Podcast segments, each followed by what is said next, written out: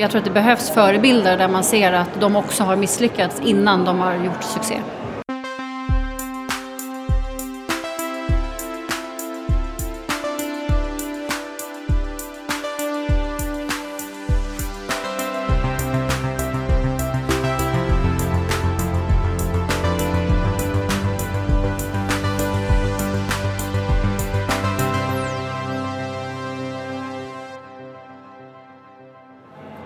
Ja, jag har satt på den här inspelningsapparaturen. Ta lite kaffe. Det här är Hej Framtiden, eh, världens viktigaste podcast som fortsätter sända från Retail Experience Live eh, i, på Kistamässan. Framtidens handel och e-handel och retail och allt vad det är. Eh, och som av en eh, lycklig händelse så sitter jag nu bredvid eh, tech-entreprenören Susanne Birsdotter. Yes, det får man faktiskt kalla mig för. Ja. Ja. Det brukar så variera mellan appentreprenör, tech-entreprenör eller serieentreprenör. Ja, just det. Spelutvecklare nästan. Nej, inte riktigt, men vi kan, vi kan låtsas. Precis. Eh, och idag är du här i egenskap av föreläsare och eh, författare, för du har precis eh, kommit hit med din nya bok. Stämmer. Som heter... Eh, Pivotal Moments. Just det. Avgörande ögonblick. Just det. Ja. Men den släpps på engelska direkt. Ja, stämmer. Lika bra. Lika bra. Ja. Lika bra att köra på en ja. gång. Lika bra att vara global som jag sa när jag föreläste. Ja, precis. Ja. Ja, vad, vad, vad pratar du om då? Eh, men det lustiga var att allt det här med tekniken, den funkade ju inte när jag ställde mig på scen. Så att ja. eh, min eh, PowerPoint gick inte igång och då blir man alltid lite så här, eh, du vet. Men... Eh, Jag körde mitt race, eh, hur jag startade mitt eh, första techbolag eh, eftersom min dotter kom hem och inte kunde gångertabellen och då letade jag efter en app till henne. Så, okej. Okay. Det var den här matteappen, vad heter den då? Kids Mathy. Eh, ja, då gjorde jag den och det berättade jag om och eh, hur den resan var. Jag gick från att göra en app till fjorton appar till att hamna i första plats i App Store. Ja, du vet, starta spelbolag, investera. Ja, det har hänt mycket på de här senaste sju åren. Ja, precis. Det du startade var dels eh, iGotcha Studios mm. och dels Stockholm App App Lab. Mm. App Lab. Ehm, och eh, iGotcha är du inte med i längre. Nej. Men Stockholm App Lab fortsätter. Alltså Stockholm App Lab har väl på något sätt alltid varit min lilla baby. Ehm, det var mitt första techbolag. Ehm, och det har verkligen gått upp och ner med det där bolaget. Men jag har alltid behållit det. Eh, bestämde mig förr i tiden att eh, vad som än händer så vill jag alltid ha Stockholm App Lab och nu har det faktiskt vänt väldigt bra så att nu gör vi appar åt andra och webbsidor och sitter som affärsutvecklare och coachar startups via det bolaget så det, det är jätteroligt, verkligen. Just det, och iGotcha har en, har en rolig historia för att där, där skulle ni släppa nästa immersiva spel efter dyningen av Pokémon Go mm. så skulle det här bli liksom nästa stora. Det stod grej. Faktiskt till och med så här i, i Dagens Industri Susanne Birsdotter släpper nästa Pokémon. Ja, just det. Känner ingen press på den. Nej, precis. Och du lämnade för två, tre år sedan? Två, jag tror att det är två år sedan nu. Och fortfarande inget spel? Fortfarande inget spel. Men vi får se. Vi hoppas. Så att, men det finns tydligen planer i alla fall. Ja, de finns ju kvar. Ja. Eh, vad jag vet. Och håller på och bygger för fullt. Och eh, jag tror absolut att det kommer bli eh, jättebra. Mm. Det var en bra idé från början. Så. Ja. Men eh, samtidigt varsaka sin tid kanske. Ja, får... verkligen. Alltså, jag kan ju tycka att eh, det här är ju vad jag tycker, men jag tycker att man, ska, man måste släppa spel lite snabbare. Eh, under den tiden när jag var verksam i det bolaget så hade jag väldigt mycket kontakter med just andra vd:ar inom sp- spelbolag och alla rekommenderade mig att så här, försök att släppa, testa. Eh, gör, för, gör aldrig liksom ett spel som du tror är det bästa spelet och släppa då, utan du måste ju få människor att testa spelet. Men eh, det blev inte så. Nej. Nej. Nu har du samlat erfarenheter och tankar i den här boken och mm. i föreläsning och så vidare. Mm. Och du, men du sa att du är mycket i U S A och bygger upp bolag där. Mm. Vad är det du tittar på då?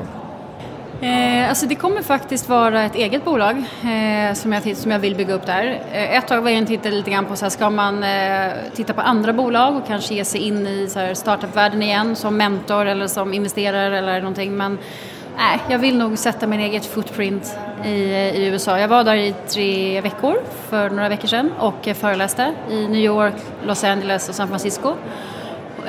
Och jag träffade fantastiskt mycket roliga människor, framförallt nere vid Silicon Valley, Palo Alto och allting de gör där. Det är väldigt kul att få ta del av det.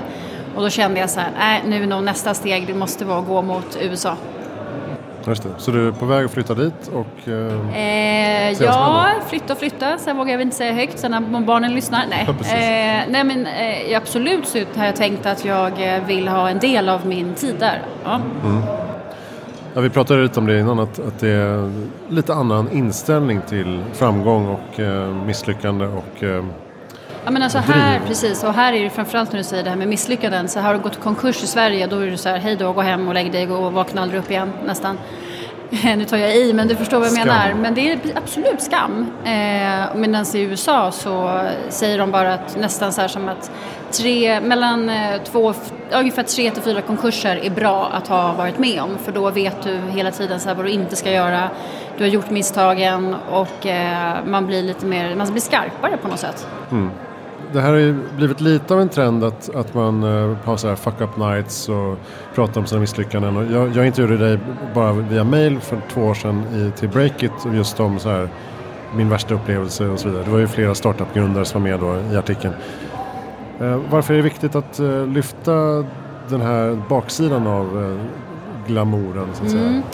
Det är ganska intressant för att jag har faktiskt föreläst nu två gånger på det här misstagens mästare. Eh, och där man faktiskt står i en timme och bara pratar om sina misstag, och det har blivit otroligt uppskattat eh, och jag tror att det är så många som bara ser den här framgången. Om du tittar på så här Klarna, Spotify, alltså de bolagen som bygger jättestort, men det är klart att de också har gjort sina misstag och sina misslyckanden, och då får man reda på det, så tror jag att det blir mer mänskligt.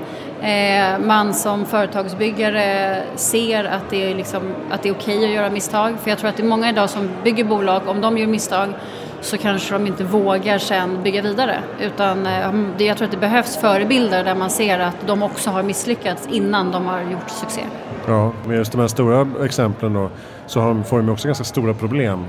Oj, nu ska vi bestämma på tio miljarder. Mm. Ja, då tar vi tur med det. Så ja, det ja visst, inte verkligen. Bara dans på rosor. Men du har ju också pratat en del om kvinnligt entreprenörskap och just som kvinna i I T-branschen och techbranschen, att man måste liksom ta för sig mer och så här.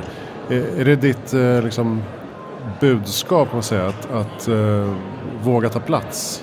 Och våga tro ja, det är det verkligen. Eh, där satte du faktiskt spiken på det, tror jag. Jag, jag eh, brukar ofta, både när jag sitter som mentor eller när jag föreläser, så brukar jag ofta säga just när jag tittar på kvinnor och pratar med kvinnor som bygger bolag, att så här, våga bygga större.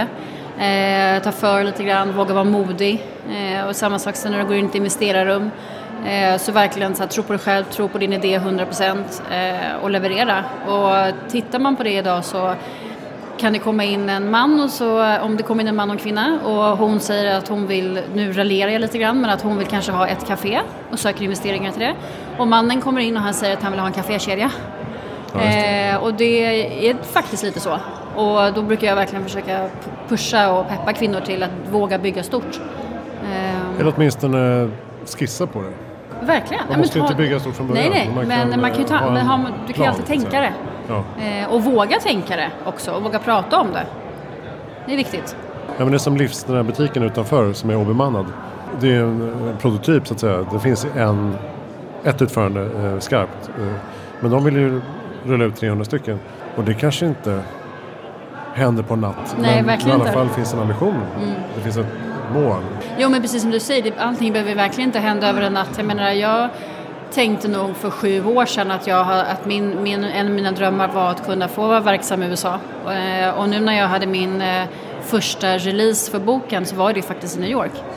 Och det är klart, det, det, gjorde, det tog fem, sex, fem år eh, att komma från liksom, den, att starta det till att komma och stå i New York på en stor scen och ha en bokrelease. Det, det är ju häftigt. Ja, verkligen. Men vad, vad är du brinner för och vill göra framöver då? Är du fortfarande in på spelappar? Eller? Eh, inte så mycket med spelappar, men nej, absolut. Spel ja, slash appar. Ja, eh, men, d- nej, men däremot tech. Mm. Eh, jag har varit ifrån tech ett tag eh, och eh, fokuserade rätt mycket på min bok. och föreläsningar. Men nu är jag tillbaks igen och är precis involverad i ett projekt som är fashion tech. Och så det är jättespännande där man verkligen ser att så här, fashion och retail behöver möta tech lite mer. Så nu sitter vi och ja, pratar lite om det projektet som jag ska berätta mer om nästa gång vi ses. Är det här i U S A eller Sverige? Sverige faktiskt. Ja. Mm. Okej, men, men du sa också att eh, man ska inte döma ut apparna för mycket heller. Nej. Det har fått lite, det blivit lite hype och sen backlash kan man säga på appindustrin. Att så här, ja, förut skulle alla ha en app och nu inser man att det är helt meningslöst. Men eh, det är inte det riktigt, menar du? Alltså det tycker jag inte. Jag menar, vi, vi ser ju på, det är precis som du säger så här, okej, okay, apparna var helt plötsligt en hype och sen så blev det bakslag och så säger alla så här, varför ska jag ha en app, ha en app för, och det finns hundra miljoner appar där ute. Ja, men det finns också anledningen till att det finns hundra miljoner appar där ute, och det är för att det finns ett utbud och det finns en efterfrågan. Eh, och det är egentligen, det vi säger här i Sverige är just det så här, nej men jag är inte, inte så intresserad av att göra en app, men eh, ju, om man nu ska återigen titta på U S A så de är fortfarande, de bygger jättemycket appar. Och ser ju att menar, det är ju mobiltelefoner vi använder, vad vi än är. Det är nästan lite overkill på det. Men vad vi än gör i livet idag så använder vi vår telefon. Och därav så kommer ju apparna in. Så lyckas du göra en riktigt bra app. Jag menar, det finns ju appar idag som verkligen har lyckats. Som alla använder. Och det är klart att det inte det har tagit slut. Det är inte så att så här, jaha, nu har vi Instagram eller WhatsApp eller vad det kan vara och nu kommer vi aldrig mer göra appar. Utan det kommer ju bara komma nya och bättre appar. Just det, men som varumärke och lägga ner flera miljoner på att bygga sin egen app. Mm. Jag kan tänka mig att tidigare var det så här att vi måste göra detta, tror vi. Men eh, vad är liksom nyckeln till att lyckas då? Att man måste se, måste se något sorts värde i det. Alltså först tror jag man ska vara, veta att det inte kostar fem miljoner att göra en app. Det är väldigt många som tror att det är extremt dyrt. Och det beror ju också på, precis som du säger, det blev en hype. Det startades väldigt mycket appbolag. Eh, och då, om någon kommer och beställer en app så är det väldigt lätt att säga att den här kostar en miljon. Fast den kanske egentligen kostar tvåhundratusen. Eh, så är det, kan jag och säga. Och kanske tjugotusen. Så. Ja, till och med det. Det, alltså värdet i appen är ju egentligen att man lägger in sitt varumärke, tycker jag. Alltså, var, det är ju precis som du säger, så här, det ska inte bara, bara vara en app än alla andra, utan det måste ju också finnas, jag menar, se då location-based appar. Eh, om du har en hotellkedja eller vad det än må vara för någonting, och den, du, du kan se via kartan eh, vart de här hotellen ligger någonstans, eller om du har en butikskedja eller du har en kafékedja, då kanske det är nytta också. Då är det ju inte bara att du vill ha en app, utan då är det så här, den, man vill ju att ens app ska användas av de som laddar ner den och ens följare. De som gillar din, ditt café. Jag använder ju till exempel Espresso House mm. app ja, som, är, som är väldigt bra. Där man laddar på kortet, så att säga, eh, lojalitetskortet, och då kan handla direkt med appen och få tio procent på alla köp. Det är klart att jag vill lägga in pengar i den. Liksom. Ja, ja. Men jag, jag kan också smart. tycka att det är lite spännande det här med Q R-kodsappar, och jag menar, nu när du går in och handlar på, det vore ju coolt att ha en app för allt liksom. Att du mm. går in på Ica och bara scannar, och alltså, du scannar allting du gör hela tiden, scannar och öppnar dörrar. De är ju rätt coola också, de här när man kan öppna sin hemmadörr med en app. Mm, just det. Nu kommer vi till chippen. Då kanske det är något nytt där vi implanterar chip i våra, i våra handleder mm. eh, istället för att hålla upp telefonen. Eh, så det händer ju mycket nytt, men jag tycker fortfarande att det är väldigt intressant och väldigt roligt med appar faktiskt. Mm. Och vi ska säga att du har ju faktiskt skrivit en bok också som heter... Jag har faktiskt det. Man glömmer seven, det. Seven steps to making your first app. Mm. These tips will save you time and headache. Den är så himla ja, amerikansk. Jag vet. Det är så, det är den är extremt amerikansk. Eh, nästan lite så här roligt amerikansk. Men å andra sidan så här, ja, jag vill sälja den. Eh, och vart kan man sälja flest böcker? Åh, oh, det är U S A. Mm. Eh, men det är, väl, det är lite kul. Man glömmer, jag, till och med så jag glömmer att jag faktiskt har skrivit den boken. Ja. Den dök upp på googlingen ja. på Amazon typ. Vad ser du framför dig? Du har erfarenhet av startup-världen här i Stockholm och lite av U S A. Vad ser du framöver? Vad finns det för flaskhalsar som behöver övervinnas? Ja du, svårt, svår fråga. Jag tycker att det behövs byggas lite, det behövs skapas lite nya idéer. Och då kan man ju säga så här, men gud, människor, det finns väl hur många idéer som helst där ute. Men det behövs lite så här nya idéer där man, som folk vågar satsa på. Eller jag tycker så här med investerarna också, att man vågar satsa på lite så här nya idéer och inte så här... Eh, Många brukar ju säga så här, man behöver inte uppfinna hjulet på nytt. Nej, det behöver man inte. Men det finns också väldigt mycket bra startups där ute. Och det är någonting som jag kan tycka lite grann att det har blivit lite, sett stopp, lite, har satts lite stopp, jag vet inte hur jag ska förklara, men just för startups idag. Det finns så många och då lite grann som med apparna, man tröttnar lite. Mm. Men man måste verkligen så här, sondera terrängen och se att det finns extremt bra små startups som levererar grymma saker. Eh, och där har vi också, det är lite kul det här med U S A. Nu är vi i och för sig Stockholm fantastiska på det här. Det var ett tag som jag vet att vi låg på andra plats efter Silicon Valley eh, med att leverera. Vi är duktiga på tech och musik och, och vi levererar ju här i, mm. i, i Sverige. Mm. Men här har ju också, som du säger, kapitalet en stor, viktig roll mm. att fylla. Dels att få fler kvinnliga liksom, entreprenörer och startupgrundare och ägare. Och dels att få fram idéer som kanske inte man skulle våga satsa på ja, annars. Liksom. Behöver man liksom ruska om riskkapitalbranschen lite grann? Mm. Eh, absolut. Det kommer jag svara ja på den frågan. Men däremot så tror jag att det är viktigt så här, vill man få in fler kvinnor i, eh, invester- på investerarsidan så måste ju också kvinnor eh, våga, som jag återigen då säger, tjatar om, så här, våga bygga större. För att om vi bygger större så tjänar vi mer pengar och då får vi pengar över och då kan vi investera. Eh, och sen så kan det också vara så att eh, vi, ska, vi ska börja någonstans. Eh, jag träffade några kvinnor igår på ett event som sa det att eh, istället för att köpa den där dyra handväskan så kanske man ska köpa lite aktier. Eh, och man kan ju skratta åt det, men det är ändå lite så här att ska vi in i aktievärlden och investerarvärlden så måste vi börja våga satsa pengar på det. Men då kan man också säga, backa bara och säga så här, men om vi nu inte har det kapitalet och har de pengarna, nej, men då, då återigen måste man våga börja bygga man större. Man kan ju lära sig. Ja, men man får precis. Antverket. Visst är det så? Alla, alla är ju nybörjare någon gång. Mm. Vad är ditt bästa tips för att göra världen bättre i framtiden? Nej, men alltså alla pratar ju om klimatfrågan eh, såklart, det är väldigt hett just nu och eh, det, är, det är lite skrämmande faktiskt när man börjar eh, grotta in sig lite grann i vad som faktiskt händer med klimatet och när det är för varmt på vissa ställen och, eh, och det är klart att jag, jag har ju inte svarat på vad man ska göra, men jag tror att vi måste börja titta på oss själva till att börja med. Det är hela tiden så otroligt enkelt att sitta hemma och inte tänka på klimatet och äta vad som helst och resa hur mycket som helst och, he- och hela tiden titta på andra, men att så här, måste alltid börja med dig själv. Mm. Eh, och då kanske man man kan ju börja smått, man kan ju börja med att åka tåg. Nej, men det finns ju mycket man kan göra helt enkelt. Eh, vem tycker att jag ska intervjua i Hej Framtiden? Har du intervjuat eh, andra Farad? Börshajen? Nej, det har jag faktiskt inte. Nej, jag tycker du ska hon göra det. Hon är, är ja, bra. Eh, hon, jag har träffat henne flera gånger, hon är grym. Eh, otroligt driven och duktig. Mm. Och eh, jag tycker att eh, hon, hon får ett bra rampljus, men eh, hon förtjänar större än så. Ja, jag har nog inte hört henne liksom själv berätta Nej. så mycket. Utan, Nej, men det är väl mer att hon liksom har fått artiklar och sådär. Ja, och, eh, men eh, det vore intressant att höra henne faktiskt i lite mer poddar. Ja, och jag, jag har fått ett tips tidigare och jag, jag har inte tänkt på henne som framtid, men det är ju i allra högsta grad. Alltså att ja, framförallt det vi pratar om nu, just det här med spara, aktier, kvinnor. Eh, och även om inte hon riktar sig så här i nischad mot kvinnor så pratar hon ju liksom börshajen. Jag menar, mm. det är ju börsen vi pratar om och investeringar och kapital och spara. Så att, nej, eh, det skulle jag nog vilja säga. Försök att få tag på henne. Bra.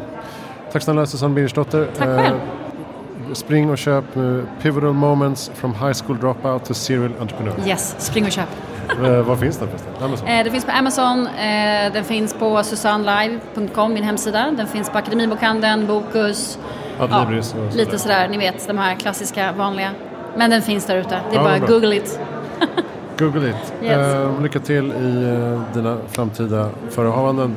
Det här är Heja Framtiden, vi är på Retail Experience Live, Kistamässan. Gå in på heja framtiden punkt se och rulla runt bland intervjupersonerna där. Jag heter Christian von Essen, tack så mycket.